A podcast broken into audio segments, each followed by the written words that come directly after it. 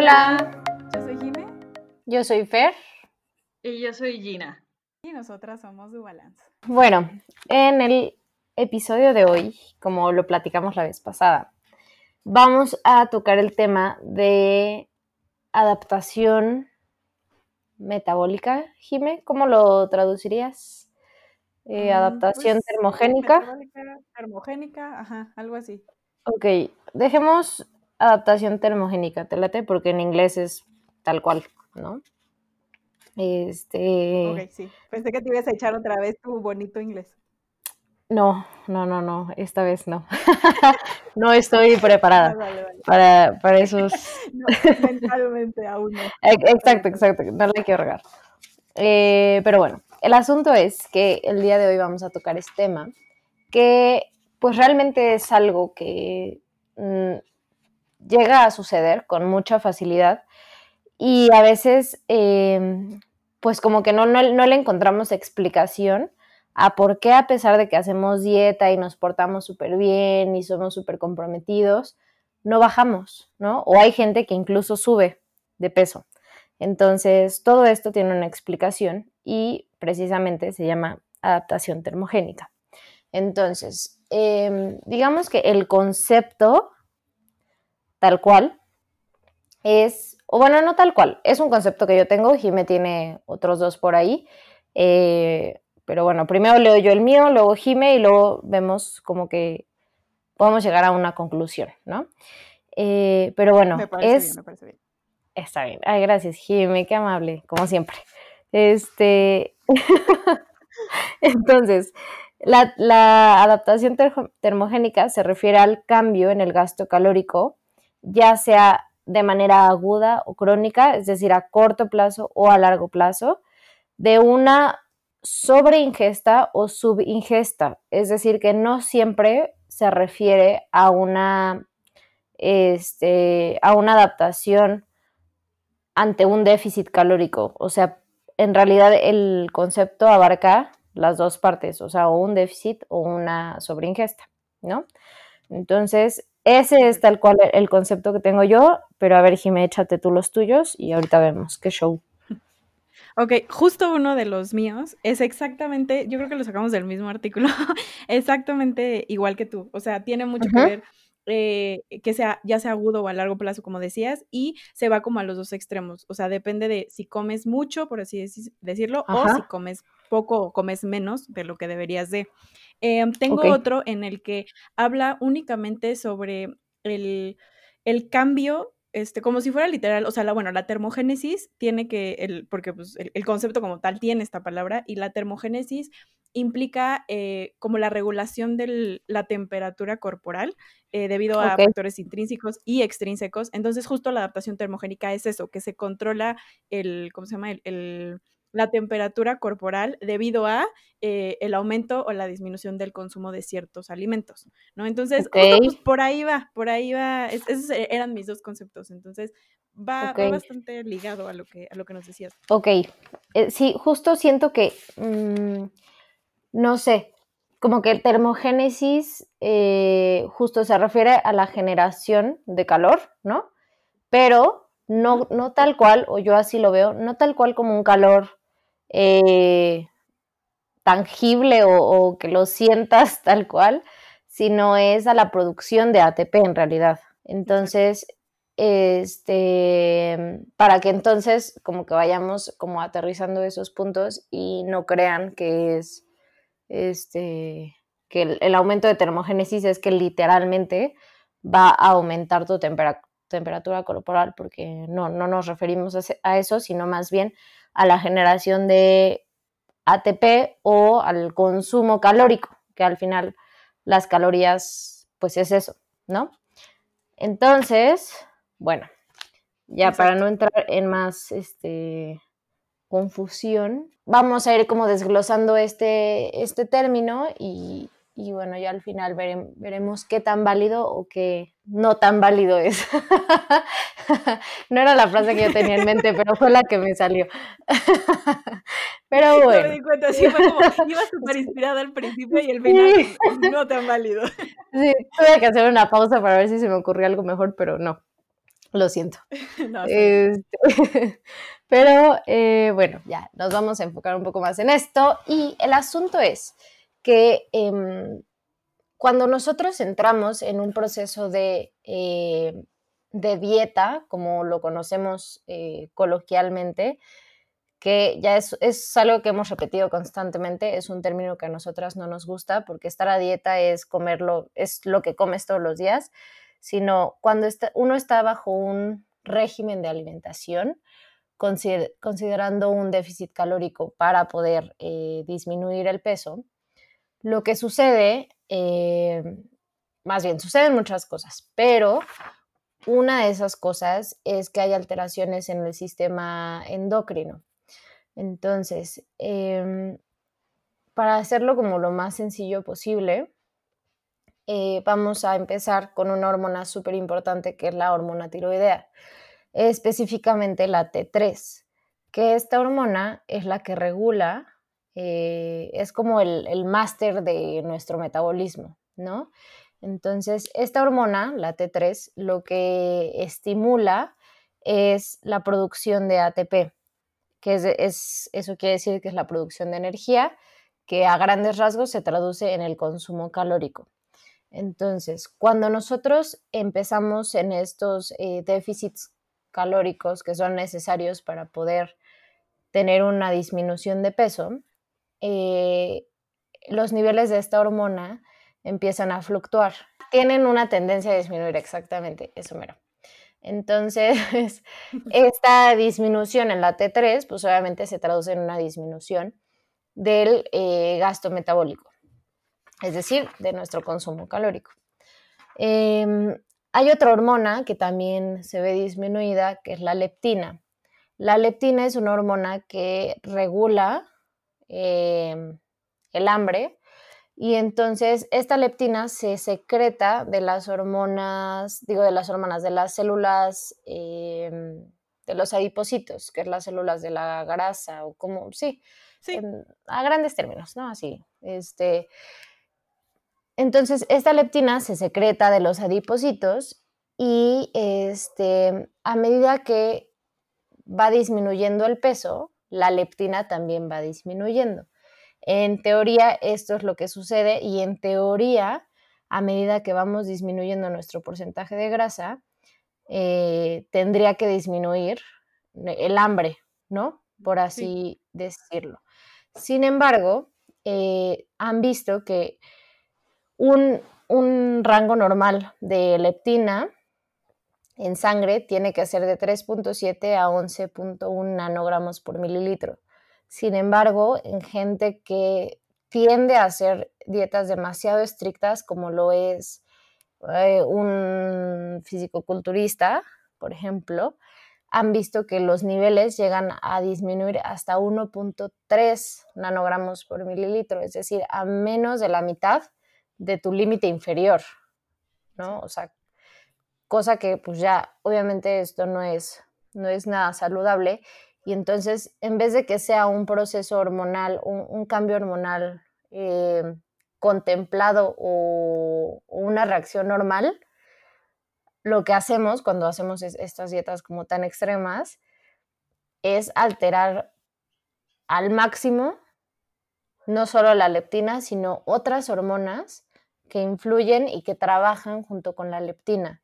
O sea, algo que tenemos que tener como bien claro, y no solo para esto, sino en la vida, es que en el cuerpo, eh, si tú alteras una, una cosa, no solamente sea, es esa cosa aislada, sino que eso va a repercutir en 80 sistemas más y en 80 este, procesos metabólicos y fisiológicos que pueden dar resultados pues a veces no muy favorables. Entonces pensemos, el, pensemos que el cuerpo es pues justo un sistema, ¿no? No son este, procesos aislados.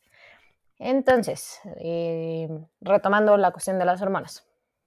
Eh, otra hormona que también se ve disminuida es la insulina, que esta insulina también, digo, tiene su, su principal rol es la regulación de glucosa en sangre.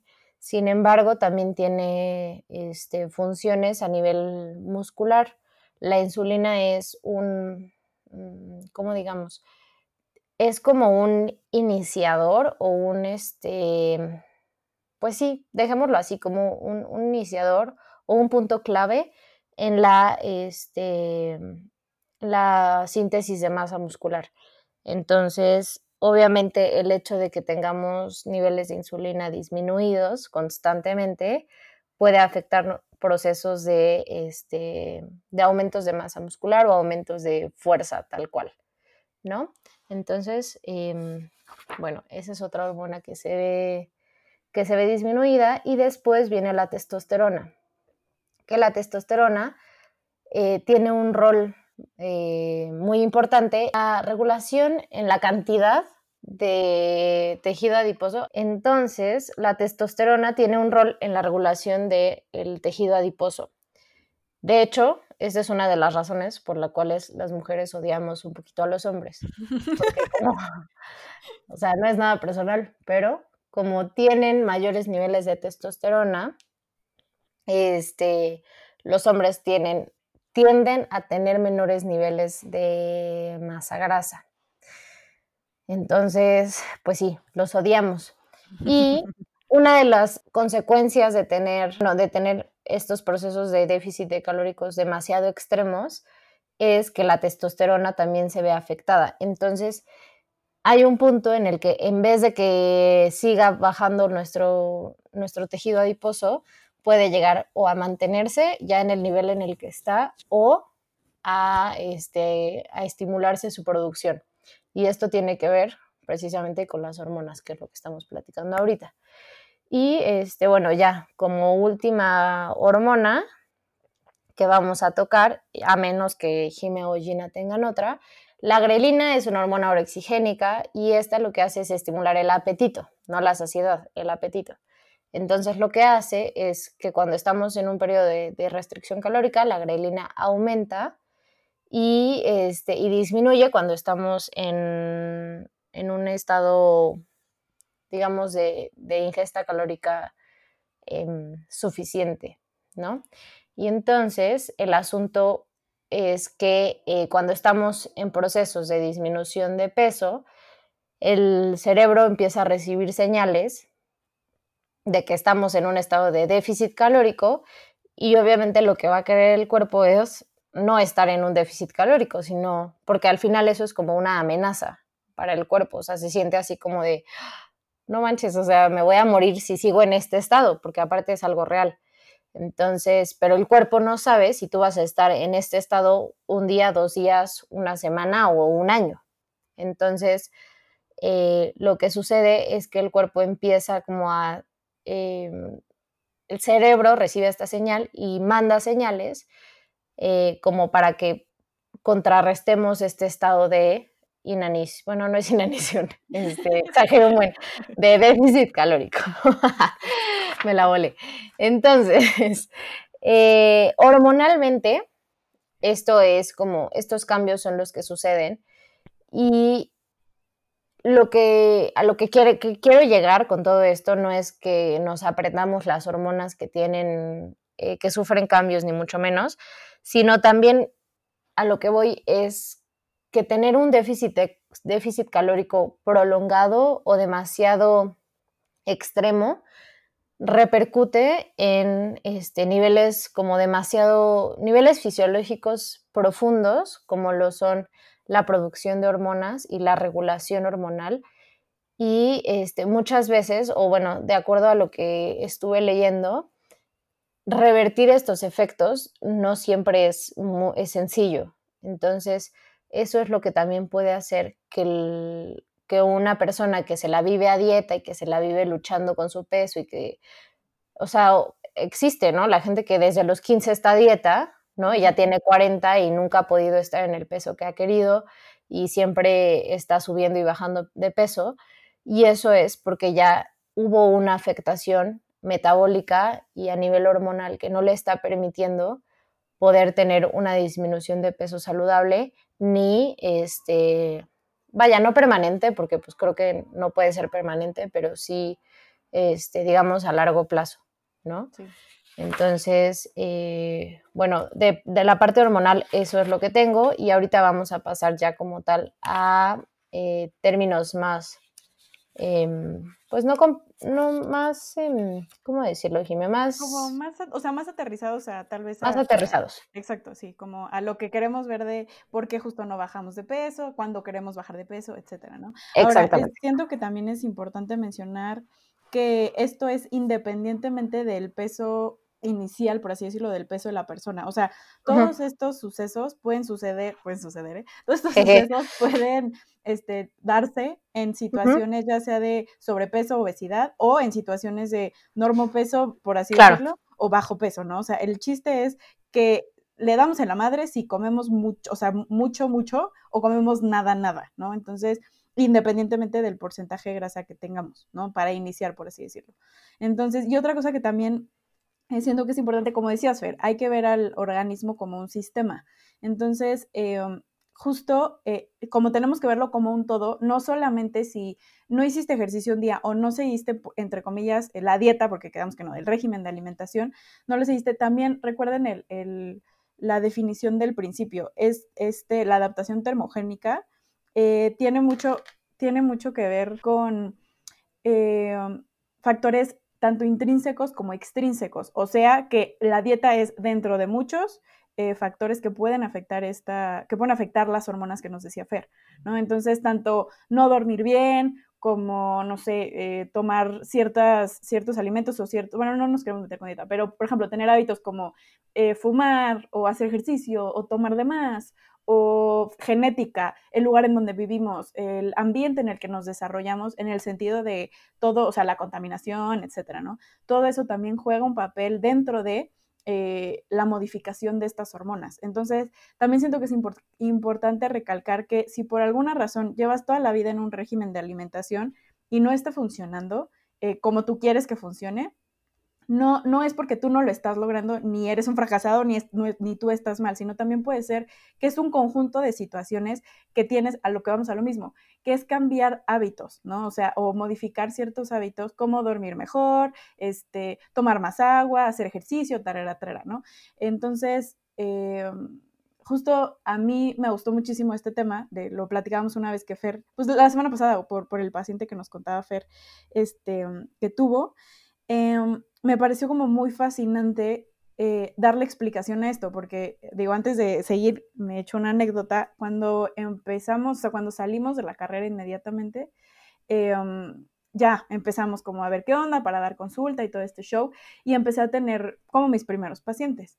Entonces, la situación era que yo nada más, o sea, llegaban, obviamente eran conocidos, ¿no? De que el amigo de mi mamá o la tía, bla, bla, bla, ¿no? Entonces, eh, son las típicas personas que llevan toda la vida, como decía Fer, en dieta o haciendo, ya sea que la dieta de la vecina o la dieta que leí en internet, que no sé qué.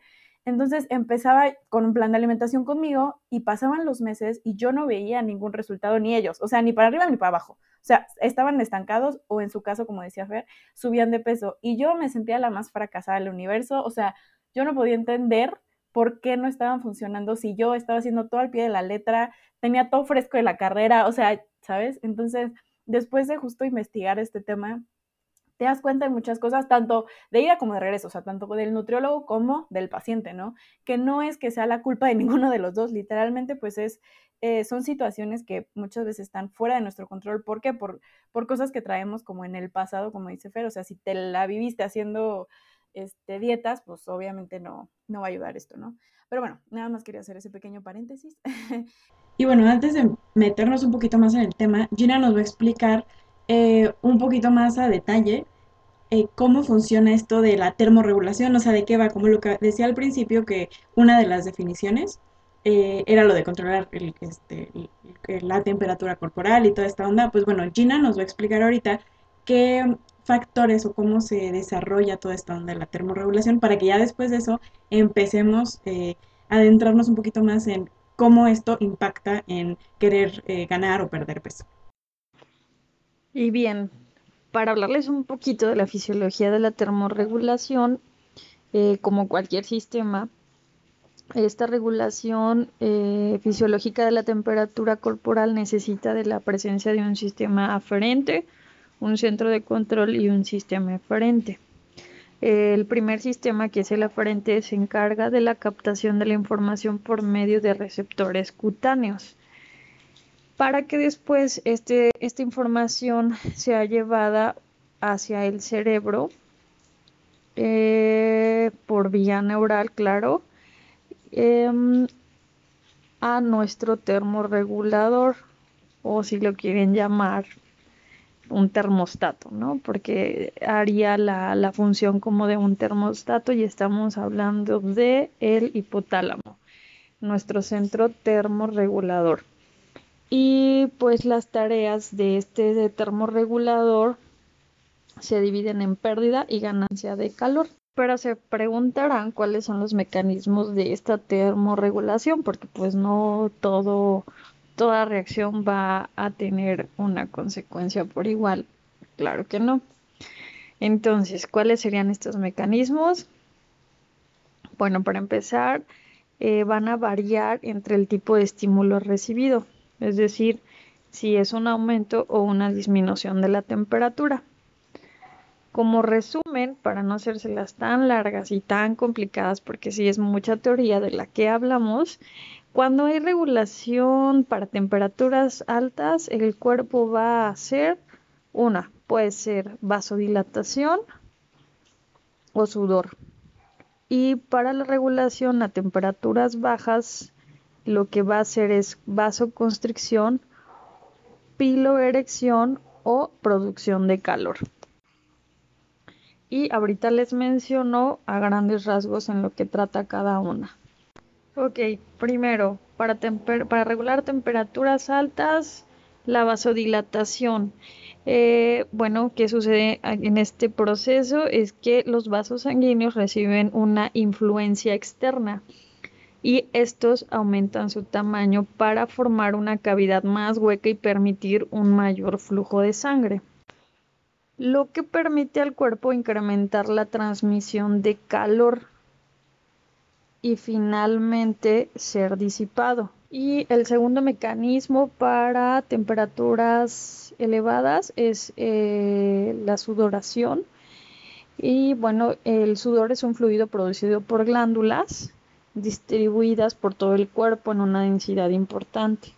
La evaporación de este sudor logra transferir el calor del cuerpo al ambiente como vapor de agua. Y ahora vamos a mencionar eh, la regulación para temperaturas bajas. El primer ejemplo es que el cuerpo puede hacer una vasoconstricción. Esto es muy sencillo. Eh, lo que pasa aquí es que el frío estimula contracción de los vasos cutáneos, evitando así la disipación de calor. El segundo es eh, la piloerección y este es muy, muy, muy común cuando nos da frío, es que se nos ponga la piel chinita o la famosa piel de gallina eh, cuando estamos en, temperaturas bajas. Este es un mecanismo para evitar la pérdida de calor. ¿Qué ocurre? Eh, bueno, cuando hay una elevación de nuestros vellos, se ve incrementada la capa de aire que entra en contacto con la piel, lo cual disminuye la convección del aire y así reduce la pérdida de calor. Y por último es la producción de calor y esta puede ocurrir de dos maneras, por termogénesis tiritante y no tiritante. En el primer caso eh, se producen contracciones musculares rápidas e involuntarias que llevan a la producción de calor. Y en el segundo eh, está eh, liderado por un tejido llamado grasa parda o tejido adiposo marrón. Este sistema se encarga de desacoplar la producción de energía en el metabolismo en vez de formar ATP, se lleva a la producción de calor. Super Jim, muchísimas gracias. Y pues bueno, ahorita eh, nada más quiero agregar algo. Pues bueno, nada más enfatizar algo que tal vez eh, sea muy obvio, pero siento que no podemos obviar en este tipo de situaciones. Pues bueno, si estamos buscando que muchas personas eh, van a nutriólogo o quieren un régimen de alimentación para bajar de peso, no digo que todos, este, pero muchas personas es su objetivo, ¿no? Y si es lo que quieren, se vale, ¿no?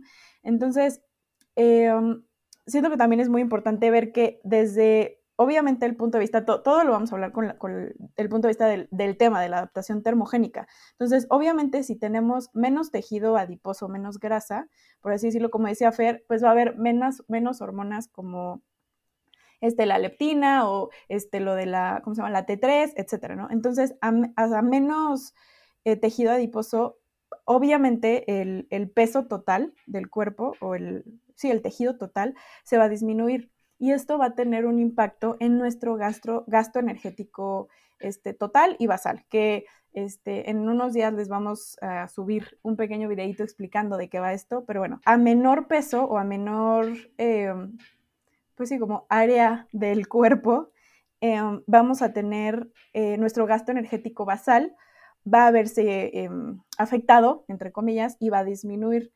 Entonces, esto también siento que es importante ver porque eh, muchas veces eh, vemos dietas o, bueno, planes de alimentación que toda la vida nunca bajan ni suben de calorías, ¿no? Se quedan igual y, y del inicio empezaste con cierta cantidad, a la mitad sigues con esa cantidad y a los cinco meses después sigues con esa cantidad, ¿no? Entonces, siento que justo es importante que se vea que a final de cuentas va a ir tanto cambiando tu proceso como tu, o sea, junto con tu metabolismo. También esto puede ser otra razón por la cual no estás viendo los resultados que esperas ver. Igualmente, si, por ejemplo, quieres ganar masa muscular, evidentemente se va a tener que afectar tu gasto energético de lo que estás consumiendo con lo que estás gastando para que llegues a ciertos objetivos. Siento que esto es muy obvio, pero igual no está de más este, mencionarlo. Exactamente, es toda la razón. Qué impacto contigo, de veras, mujer. Entonces, eh, bueno, ya como para aterrizar un poquito todo esto que nos platicó Jime del gasto basal, em, digamos que hay veces que sucede que nuestro gasto metabólico basal, que es lo que nos platicó Jime, al mismo tiempo que estamos en el déficit calórico, se hace un déficit en, este, en, en esta parte de nuestro gasto total. Y entonces muchas veces ese mismo déficit puede igualar el déficit calórico que nosotras como nutrólogas estamos eh, generando intencionalmente. Y por eso es que a veces los pacientes, justo, Jimé, lo que te pasó con esa paciente, o sea, no bajan, no hay avances, porque entonces, eh, para ponerlo más, más claro, si el gasto calórico total de una paciente es de, no sé, 1700 calorías, y entonces lo que hacemos nosotras como nutriólogas es hacer un déficit calórico controlado, ¿no? Para poder generar esta pérdida de peso. Controlado a qué me refiero? Se, siempre se recomienda, bueno, no siempre, la recomendación general es que se haga un déficit entre 300 y 500 calorías. Entonces, en este caso, pongamos que hacemos un déficit de 300 para que entonces la paciente no acabe comiendo una lechuga, ¿no? Entonces, hacemos de 300 calorías, calculáramos un consumo de 1400 calorías y este, pero entonces cuando entramos en este proceso, nuestra paciente tiene, empieza a tener una disminución en su gasto metabólico basal. ¿Qué es lo que hace este, esta disminución? Probablemente igualar, es decir, que esas 1700 calorías que nosotras pensamos que estaba gastando en 24 horas, es decir, en un día, se reduce a 1400 o incluso se disminuye un poco más, entonces a 1300. Y entonces, en vez de que nosotras, bueno, más bien de que el paciente esté consumiendo menos de lo que está gastando, está consumiendo exactamente lo mismo o incluso 100 calorías por arriba de lo que nosotras eh, pensamos que sería el déficit calórico. Entonces, esto que sucede, que bueno, ya vimos que trae todo un background eh, como hormonal y sistemático, este, es algo que nosotras como nutrólogas, la verdad es que no lo tenemos contemplado como tal, ¿no? O sea, tú piensas que esas 1700 calorías que, que ya le calculaste son las que va a seguir gastando de ese día hasta la consulta de seguimiento que puede ser en tres o en cuatro semanas, dependiendo, ¿no? Bueno, hay nutrólogas que venden dos semanas, que a mí eso se me hace como, pues no sé, cada quien, no vamos a criticar, ¿verdad? Este, como los stickers de, pero cada quien, ¿no? Ay, amo, e, esa soy yo, esa soy yo, qué horror. Este, pero bueno, entonces, eh, ya todo el cálculo que nosotros teníamos pronosticado no es, no sucedió. Y entonces viene la, la, consulta de seguimiento y llega el paciente y te dice, lo hice neta al 100, me porté increíble, me siento mejor. Lo pesas, lo mides y está exactamente igual a la consulta pasada. Y entonces, a veces, y creo que la mayoría de las veces pasa, que el paciente no nos está diciendo el 100% de la verdad, pero pongamos en, en, escena, ajá, que es real, que tú ya le preguntaste, que ya le hiciste piojito para que te diga la verdad. Y pues no, o sea, la verdad es que sí lo hizo al 100%. Y entonces aquí viene justo la frustración de que dices, a ver, o sea, yo hice el cálculo y sí le hice el déficit y sí le mandé los alimentos que tenían que ser y no puede ser que no hayas bajado. Pero está esta adaptación termogénica en juego. ¿Y qué vas a hacer? Si ya el paciente está consumiendo 1400 calorías, ¿le vas a bajar todavía 200 o 300 para que coma 1000 o 1100? Pues puedes intentarlo y creo que normalmente esa sería la primera decisión, ¿no? Decir, bueno, ok, pues ahora vas a comer menos y a ver qué pasa. Pero pues creo que si ya le hiciste un déficit y no te está funcionando, el hecho de que le hagas aún más déficit, lo único que vas a provocar es que ese gasto metabólico basal siga bajando. Y entonces el paciente va a empezar a tener un gasto metabólico basal de mil calorías y tú le estás dando mil calorías y entonces ya el paciente ni bajó y ya el, metabolismo ya está ahí, este, pues se está viendo afectado, que no es el punto.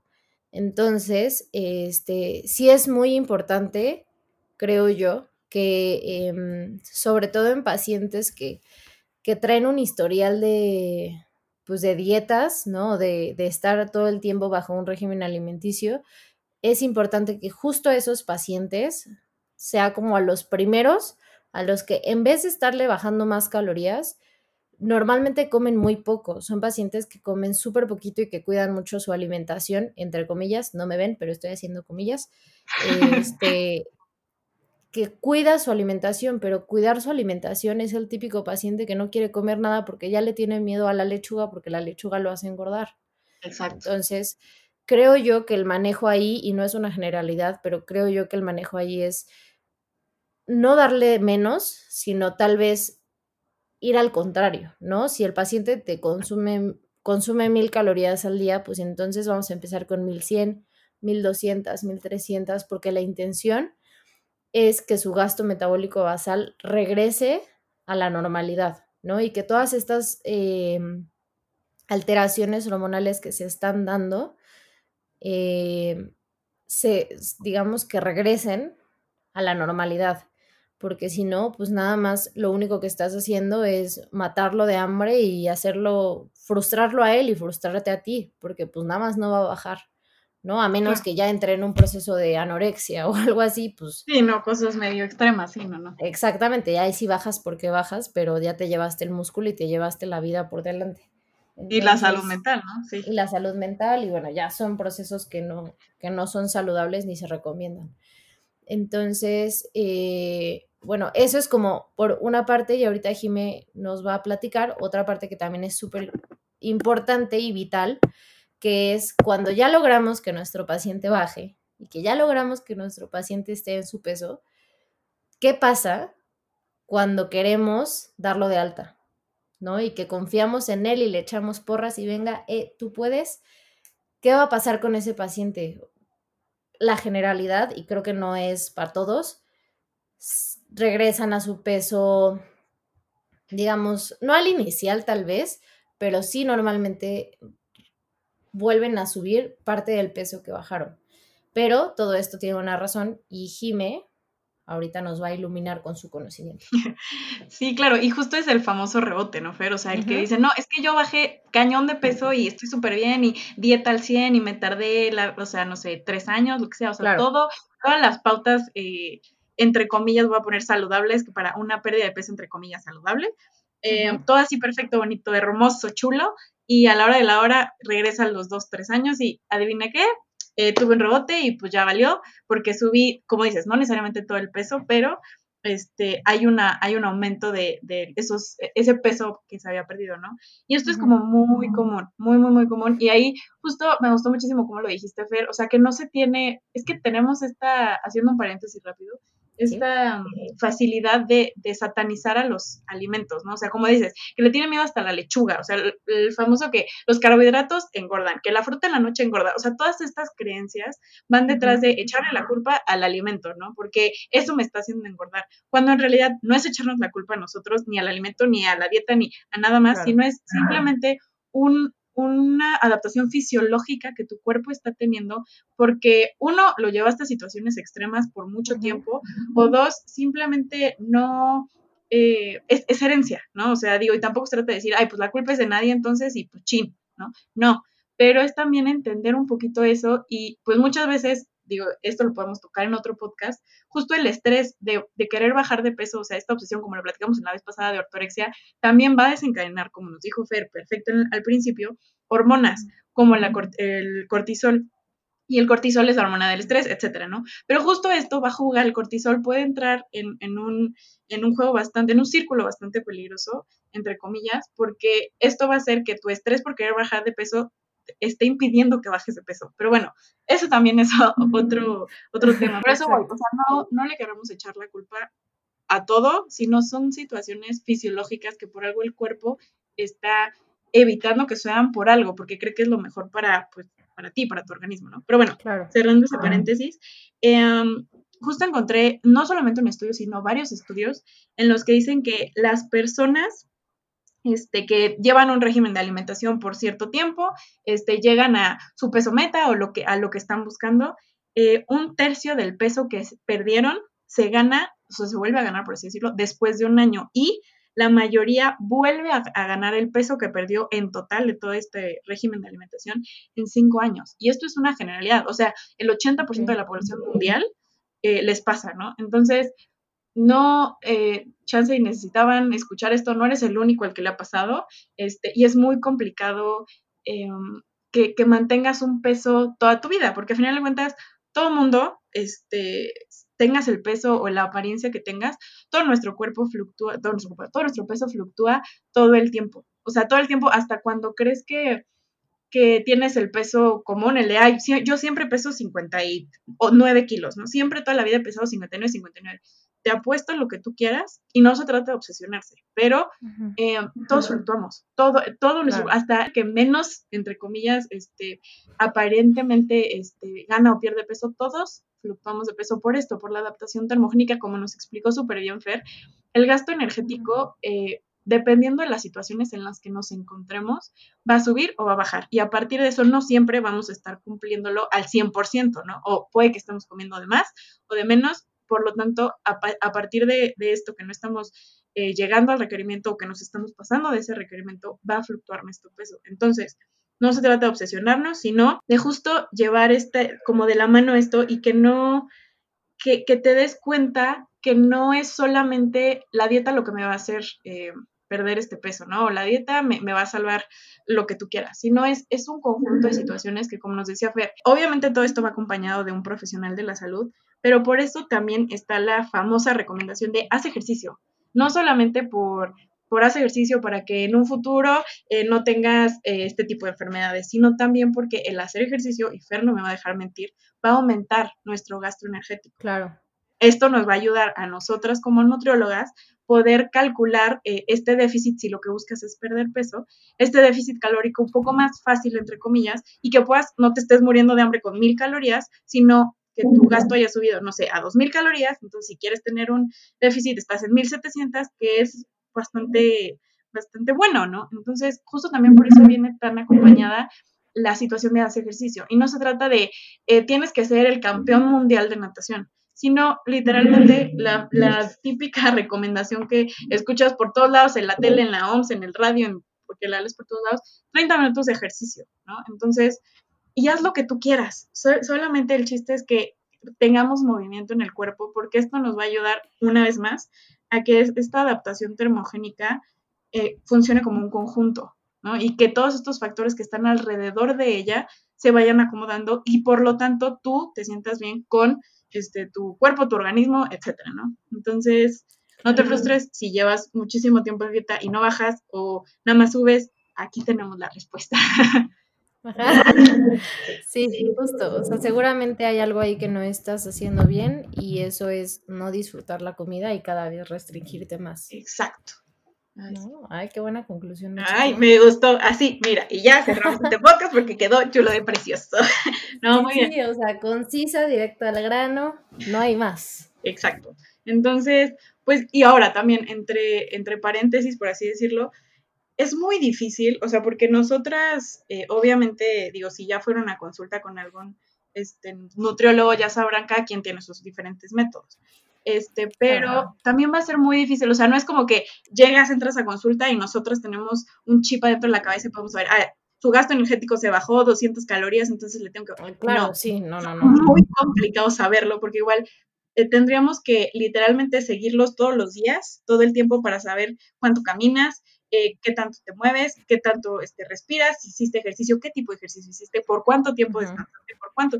O sea, son 70 cosas diferentes, hasta qué tan rápido comes, la digestión, etc. Entonces, también vamos a lo mismo. O sea, cada quien tiene sus propios, como nutriólogos, eh, su propio método, pero em, es también un, por algo estudiamos cinco años los nutriólogos y no un health coach, perdón, o una persona que dice que te puede dar la dieta de free, free, free, que en dos meses se certificó, entre comillas, porque justo si a nosotros nos cuesta ver esto, porque es algo relativamente desconocido, si lo queremos llamar así.